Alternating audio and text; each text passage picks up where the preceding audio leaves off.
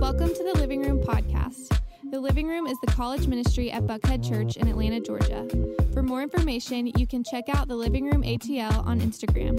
Thanks for listening, and we hope you enjoy this talk.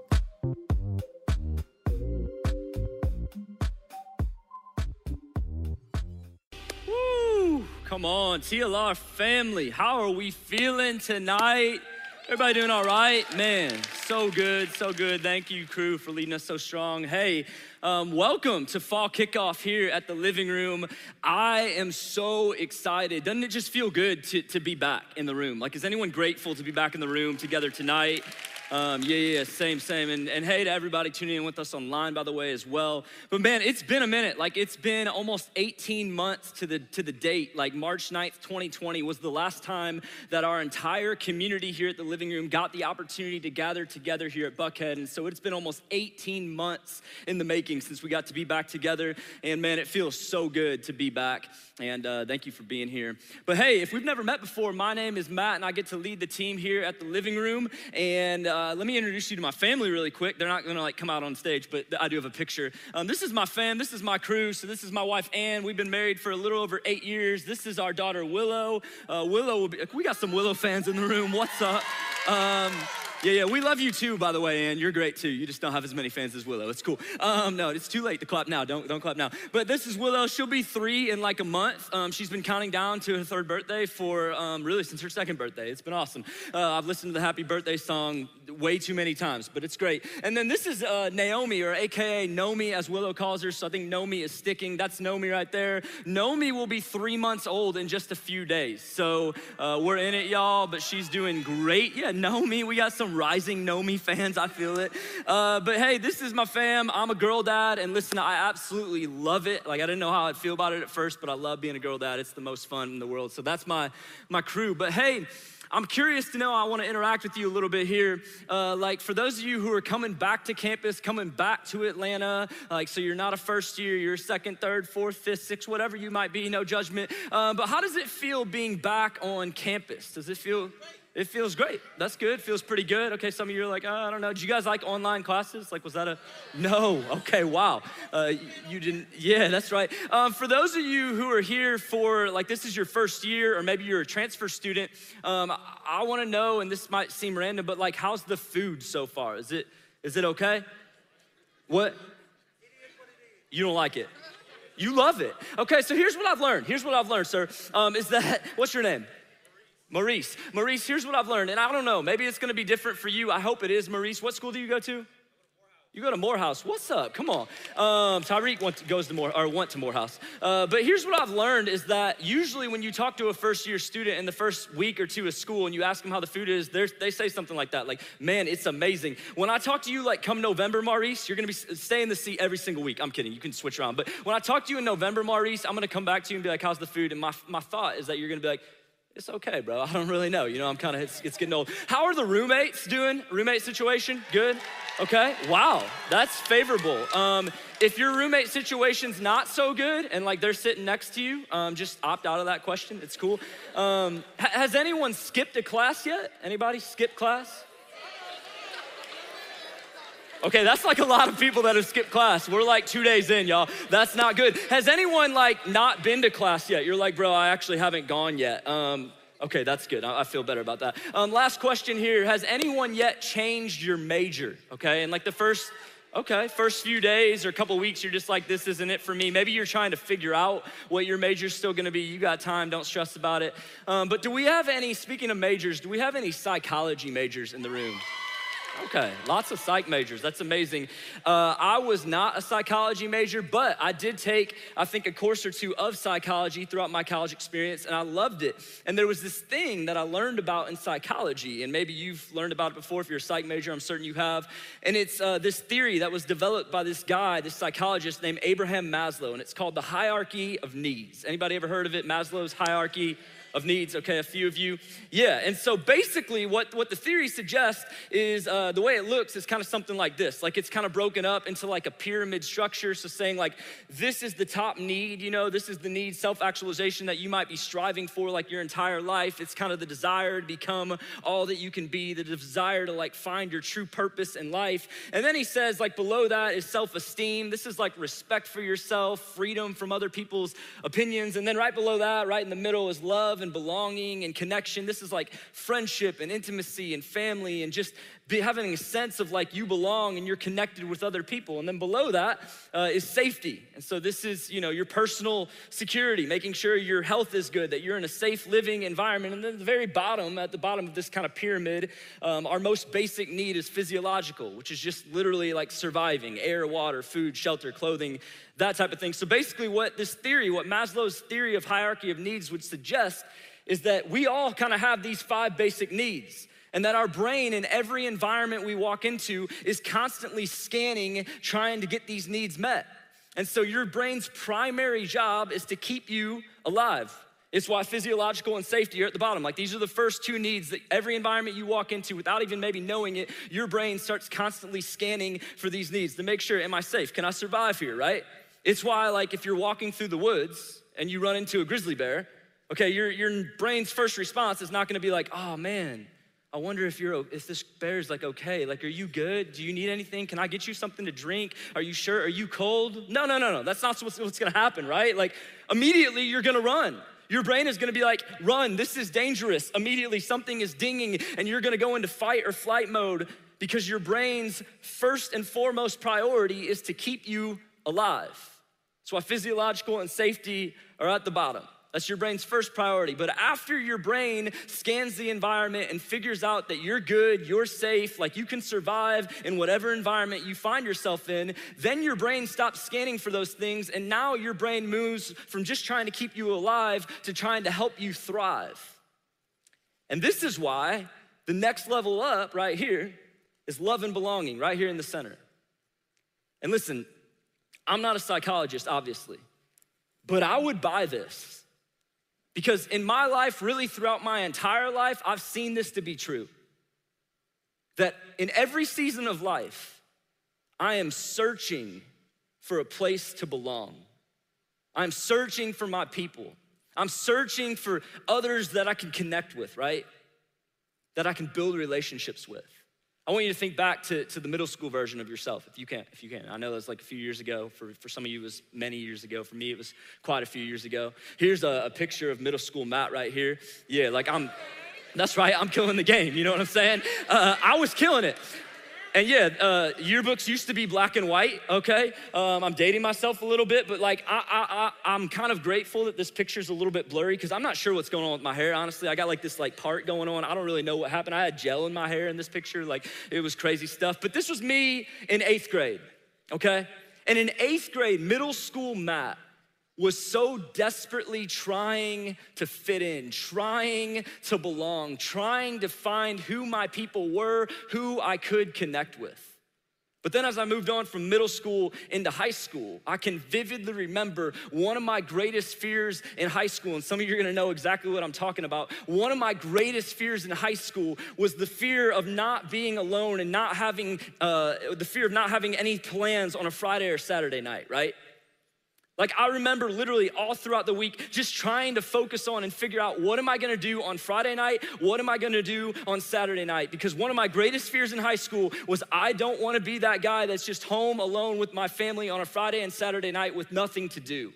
Because then when I go into school on Monday, people will be like, how was your weekend? I'm either gonna have to lie and make something up, or I'm gonna be like, I just sat at home, what'd you do? And this was before social media was even a thing, y'all. Like for some of you who just got out of high school, were just in high school a couple of years ago, I can't imagine how much more difficult it would have been. Now I need to tell you something that you probably don't want to hear, but it's true and you need to know this, is that desire for belonging, for connection, for intimacy with other people, that doesn't just go away as you get older. No. The desire to belong, to be connected relationally, that's innately woven in you, like deep inside of you. And as you get older, that desire doesn't just go away, it just begins to look different. And the main difference being is we just figure out ways to hide it and to cover it up a little bit better. As we get older, we figure out strategies to kind of just make it seem like it's not that big of a deal. And it's why for some of you, one of the scariest things of graduating and stepping into your freshman year of college is you start to think, now what do I have? Like, even if you were so done with high school and you were ready to get away, you were ready to get out of your hometown, you were so pumped to come to Atlanta, I would guess that there's some of you that already just a couple of days or maybe a couple of weeks in, you're already wondering, man, did I make the right decision? Am I going to find my people here? Is this somewhere where I can belong? And isn't it true? Come on. There's nothing worse than not belonging. There's nothing worse than feeling on the outside, looking in. There's nothing worse than feeling like you are surrounded by hundreds, if not thousands of people every single day on campus, yet you've never felt more invisible. There's nothing worse than feeling alone. There's nothing worse than feeling like you just don't belong. And some of you know exactly what I'm talking about because it's how you feel right now in this very moment. You feel like you don't belong. And then if we could, just for a second, bring church and faith into the conversation. For some of you, you feel like, honestly, you could never belong in a place like this. In fact, you feel like you're a little bit surprised that you're even here right now. Maybe, to be honest, like you're not even sure how you got here. Like you were just, planning on going back to your dorm, and then you saw a whole bunch of people getting on the shuttles, and they're like, come on, man. And you're like, where's it going? And they're like, this church, like free dinner, free Chick-fil-A. And you're like, cool, I'm getting on. And then you're here now, and you're like, bro, I don't know, where am I? Like, where are we? We're in Buckhead, Atlanta, Georgia. Okay, you're good. But honestly, some of you feel like you don't belong. In fact, if we could take it a step further, some of you feel like if you were to call home later on tonight, like on your way home, if you were to call and say, hey, like mom, dad, aunt, uncle, brother, sister, whoever it is, friend, if you were to call and be like, yo, guess what I did tonight? And they were like, what? And you're like, I went to this church. Like I went to this thing called the living room, this college gathering. They'd be like, stop lying. First off, they'd be like, it's Monday. You weren't at church, You'd be like, no, I promise. They'd be like, no, what church meets on Mondays? But come on, maybe the reason you feel that way, if you feel that way, maybe it's because Christians, followers of Jesus, have made you feel that way. Oh, it just got real. I'm sorry. Maybe, just maybe, Christ followers have made you feel judged for a really long time, have made you feel as if you ever entered into a place like this that you just wouldn't belong, that you gotta go clean yourself up, you gotta go figure some things out before you could ever actually belong. Maybe you can attend once or twice, but you couldn't truly belong, right? And maybe there's some Jesus followers in the room. And maybe you've been following Jesus for quite some time. And you can tell everyone else in your life all about the love of God and how he has an amazing plan for your life and he wants what's best for you, but yet you somehow believe that God's grace has run out for you. Maybe you've started to believe the lie that you're not allowed to struggle out loud, that you have to be perfect or at least give off the perception that you are. And so if there are non-Christians who kind of feel this way and wondering, do I actually belong here? And if there are Christians, Christ followers who feel this way, then the question I want to ask you tonight is this question right here. Who belongs in the family of God? Who belongs in the family of God? And listen, this isn't a brand new question. Like this didn't just come to me, a couple of days ago. No. This is a question that has been highly debated for a long, long time. In fact, if you look in the Bible, in the New Testament, which is the second part of the Bible, everything from Jesus on, it's one on this question right here, who belongs in the family of God, is one of the most highly debated questions that you'll find, specifically by religious people. And leave it to Jesus to push the envelope just far enough to make the religious people feel very uncomfortable. And so we're gonna pick it up in the Gospel of Luke. Luke writes this in Luke chapter 19, beginning in verse 1. He says, Jesus entered Jericho and was passing through. Keep these two words in mind. Jesus was passing through. And a man was there by the name of Zacchaeus. And Zacchaeus was a chief tax collector and he was wealthy. So Zacchaeus was A chief tax collector, he had his own category of bad. And here's why I say that, because tax collectors in this time were not good dudes. Like, their job was to go and yes, collect taxes from people, but beyond that, they had the backing of the government of Rome. So these people, these tax collectors, were allowed to basically go up to someone, knock on their door and be like, hey, here's what you owe the government for your taxes. But then they could lie and they could say, actually, here's what you really owe. And the people had to pay it. So essentially, these tax collectors would steal and lie to their very own people. And it says Zacchaeus wasn't just a tax collector, he was the chief tax collector. So like, these people were hated, okay? Zacchaeus, it says, was wealthy, and he might've been wealthy, he might've had a lot of possessions, but he definitely didn't have a lot of people in his corner. People hated Zacchaeus. People like felt like Zacchaeus is definitely on the outside looking in. We don't wanna be near that dude. Life would be better if he just wasn't here. And here's what I wanna say is that there are some of you sitting in the room right now or potentially watching online, and you feel like maybe you are Zacchaeus. Or maybe you feel like you know a Zacchaeus. Maybe you're that person, or you know that person who has the bad reputation. That person who feels secretly judged by others all the time as they walk by each other on campus. Like, every time you walk by that person, you feel like, man, I'm just judging them, and that person feels it. Maybe you know that person who's looked down on by others all of the time. That person who feels like they have no chance for change. They're completely hopeless. That person who feels hated. The person who's addicted. The person who just doesn't belong. The person who's on the outside looking in, and honestly, they feel like it'd be better if it just stays that way. Maybe you are Zacchaeus, or you know a Zacchaeus, but the story goes on. Look what happens next. It says he wanted to see, speaking of Zacchaeus, Zacchaeus wanted to see who Jesus was. He wanted to see Jesus. But because he was short, like Zacchaeus was a short man, because he was short, he couldn't see over the crowd. Everywhere that Jesus went, a crowd followed. And so this was no different. There was a crowd around Jesus, and Zacchaeus wanted to see him, but he was short, so he knew this is gonna be a problem. So what does he do? It says Zacchaeus runs ahead and climbed a sycamore fig tree to see him, since Jesus was coming that way. Zacchaeus wanted to see Jesus because he had heard about Jesus. He had heard about his teachings. He had heard about his miracles. He had heard that this man is just built different. There was something so irresistible about Jesus that even the worst of the worst, even the people who felt like they did not belong, the people who were way on the outside looking in, they still wanted to see Jesus. They wanted to have an encounter with this man. They wanted to catch a glimpse. And so look what happens in verse 5. It says, when Jesus reached the spot, he looked up and said to him, Zacchaeus, come down immediately. I must stay at your house today. So he came down at once and welcomed him gladly. All the people saw this and began to mutter. The religious people begin to mutter. They begin to talk under their breath to one another, saying, he has gone to be the guest of a sinner. And I don't think anyone could have seen this coming. Here's what's happening here. Zacchaeus wanted to see Jesus, but then look what happens. Jesus sees Zacchaeus. Zacchaeus ran and climbed this tree because he wanted to see Jesus. He wanted to catch a glimpse of Jesus, but then Jesus stops, looks up, and he sees Zacchaeus. And notice, Jesus doesn't just look. It doesn't say he just looked at Zacchaeus. No, it says that he sees Zacchaeus.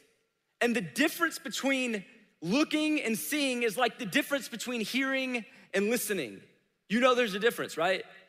Like, my wife's in the room tonight, and I'm sorry ahead of time, but I'm just gonna be honest. There are times when my wife is talking to me, and like, I'm home and I'm tired. You know, men kind of have this ability just to zone out, or like I'm watching a game, I'm on my phone, whatever, and my wife is talking to me, and I am hearing her, but I'm not listening to her.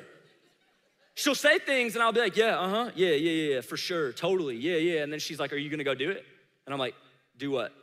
And she's like, did you not just listen? I was like, no, I heard you. There's a difference between hearing and listening. And there's a difference between looking and seeing.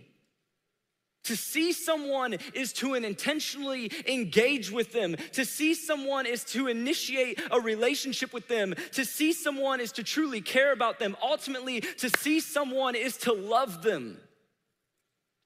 And it says that Jesus sees Zacchaeus, and Jesus could have just looked. That was a totally perfect option. He could have just walked by and looked up and been like, Zacchaeus, what are you doing up there? Bro, he could have just given an awkward look and be like, why is that guy climbing a tree? He could have called him down and condemned him and been like, bro, I know who you are. I know what you've done. Stop living that way. But he doesn't do that. Zacchaeus calls him down and he initiates a relationship with him and he invites him to spend time with him. He says, Zacchaeus, I wanna come and spend time with you. I wanna get to know you. I wanna engage in a relationship with you. Jesus sees all of Zacchaeus. He knew who Zacchaeus was. He knew the things Zacchaeus had done. He knew that this man was like the worst of the worst when it came to sinning. Jesus sees all of Zacchaeus, yet none of that kept him from engaging. And listen, Zacchaeus, he was blown away. He didn't see this coming. Like Zacchaeus was like, I can't believe that this man actually saw me. Like I thought maybe he'd look at me, but Zacchaeus was probably like, honestly, I was just trying to catch a glimpse. I was just trying to see like what fit Jesus was rocking. Like, I don't know, I was just trying to just see him walk by really quick. But then he calls me down, and I can imagine Zacchaeus like playing it cool, being like, oh man, I was just up in the tree, like I was building a tree house, you know, for like my kids. I don't know if Zacchaeus had kids, but he's like, I was just, yeah, Jesus, I wasn't really doing much up there, you know, it's cool, yeah, you can come hang in my house. But then on the other side, the onlookers, the religious people, they were disgusted. They couldn't believe this was happening because they thought that people like Jesus did not build relationships with people like Zacchaeus. And people like Zacchaeus did not belong with people like Jesus, or so they thought. But then look how the story wraps up. Check this out.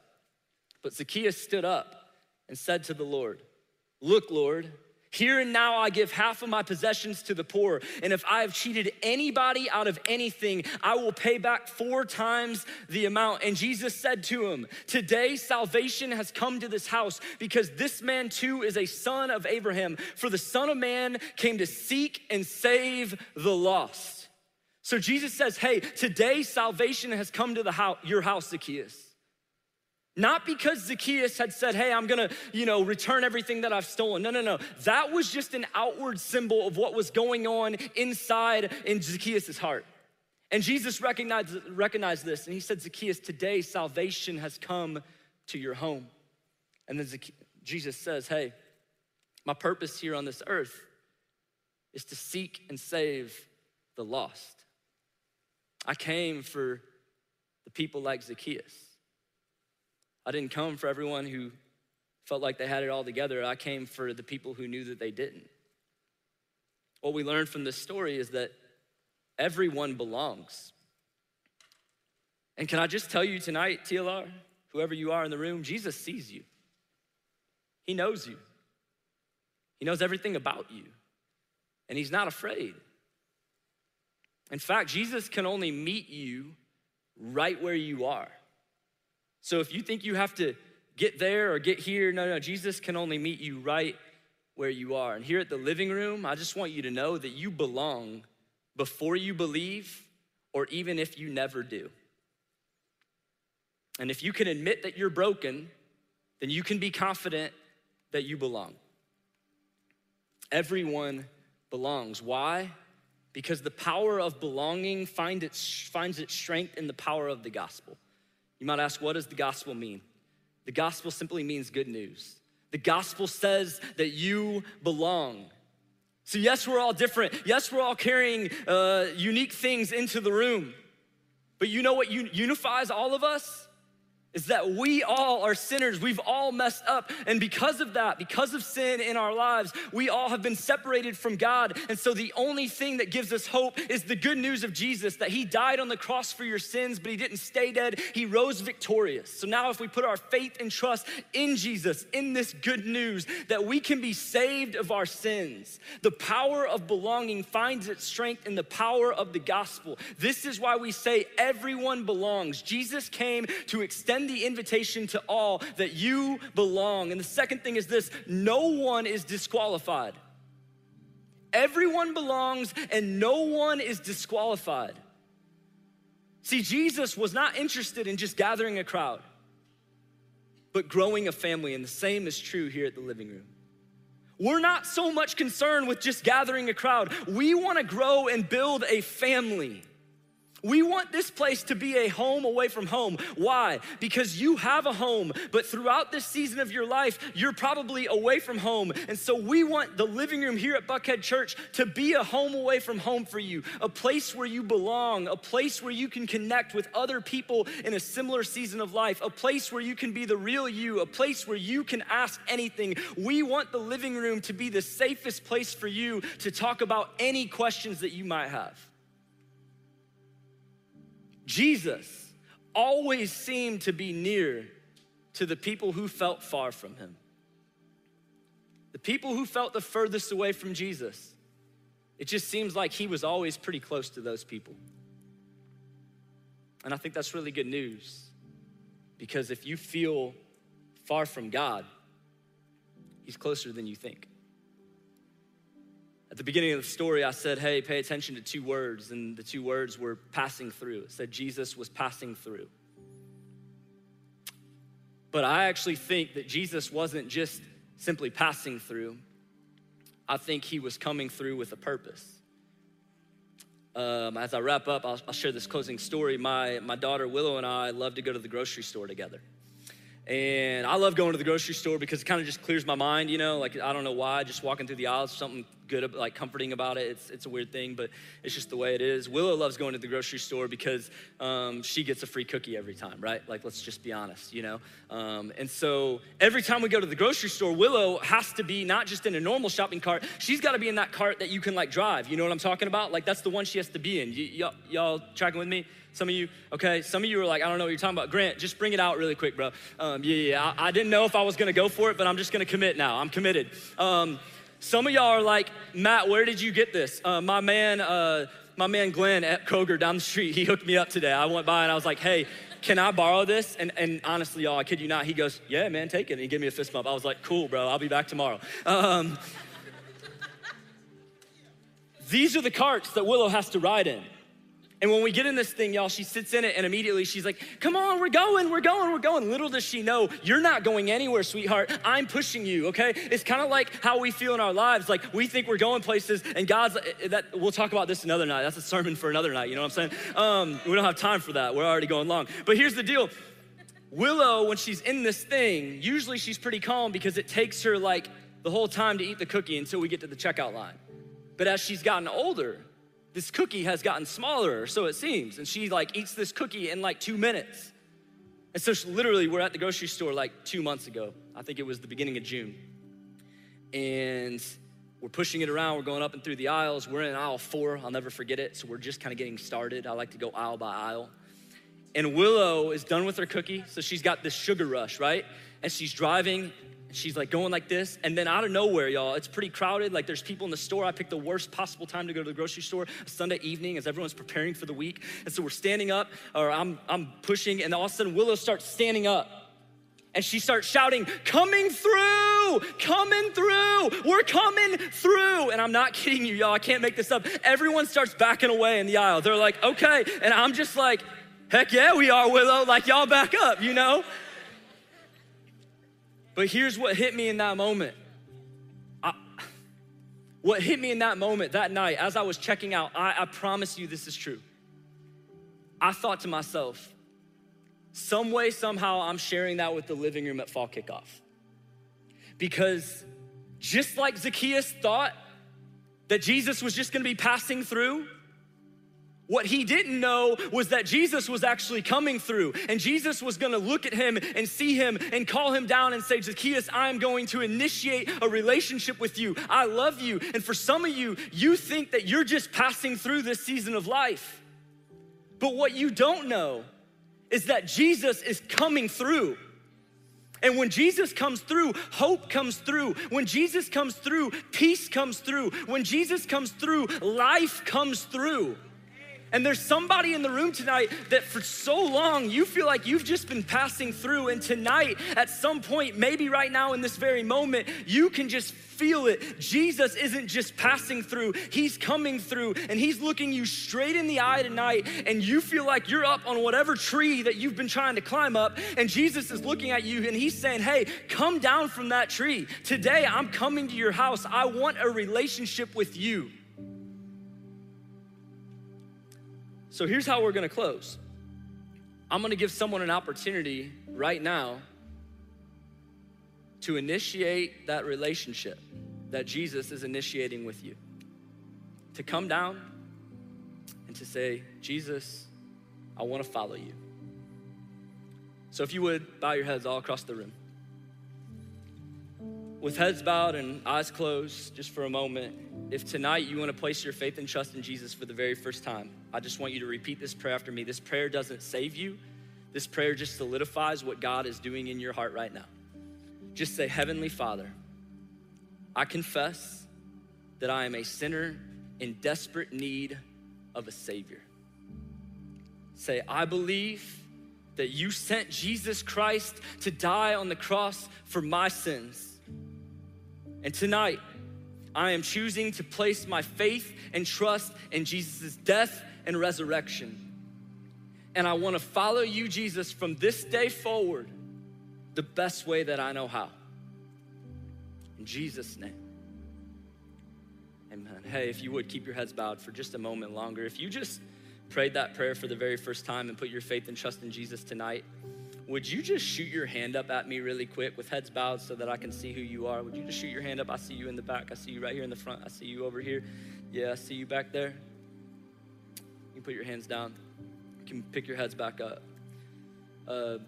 Here's what I want you to know is that we say all the time that this is a family here at the living room. And one of the things that family does is family celebrates with one another and for one another when big things happen. And just a moment ago, quite a few hands went up saying, I'm putting my faith and trust in Jesus. I'm coming down and I'm putting my trust in Jesus. I want a relationship with him. And so if you just made that decision tonight for the very first time in your life to put your faith and trust in Jesus, we would just be so honored to have a moment to celebrate with you, to go crazy for you. So here's what I'm asking. I'm just asking for about 5 seconds of courage. If you just raised your hand saying, I put my faith in Jesus tonight, Matt, for the very first time, right now, would you just give us the honor and privilege to celebrate with you? And would you just stand up right where you are? Would you just stand to your feet if you just made that decision? Yeah. I see you. Yeah. Come on. Yeah. Oh, come on, TLR. Come on, it's fall kickoff 2021. Let's go. Come on. Yeah, it's the greatest decision you could ever make in your life. For those of you who just stepped into relationship with Jesus, amazing. That's what we've been praying for. It's why we do this. So here's the deal. I'm gonna pray us out here in just a moment, and then I got a couple announcements before we go. But if you just made that decision to put your faith and trust in Jesus for the very first time tonight, we don't want you to keep it to yourself. We want you to tell some people. If you wanna come tell someone on our team, we'll hang out up front here for just a minute, but we wanna help you take your next step because that's what it means to follow Jesus. Like, this is just the beginning. It's the greatest decision you could ever make in your life, but it's just the beginning of the rest of your life of following him step by step. So Heavenly Father, just thank you. Thank you for who you are. Thank you for the opportunity for us as a family to be back together in this space as one family. It's amazing. We love you, God. We thank you for what you've done, for what you're doing, and for what you're going to do in the days and weeks and months ahead. It's in your mighty name we pray, Jesus. And everybody said, amen. Thanks for listening, and we hope you enjoyed the message. If you want to stay connected, follow us on Instagram at The Living Room ATL. Remember, TLR fam, we love you, we're for you, and we'll see you next time.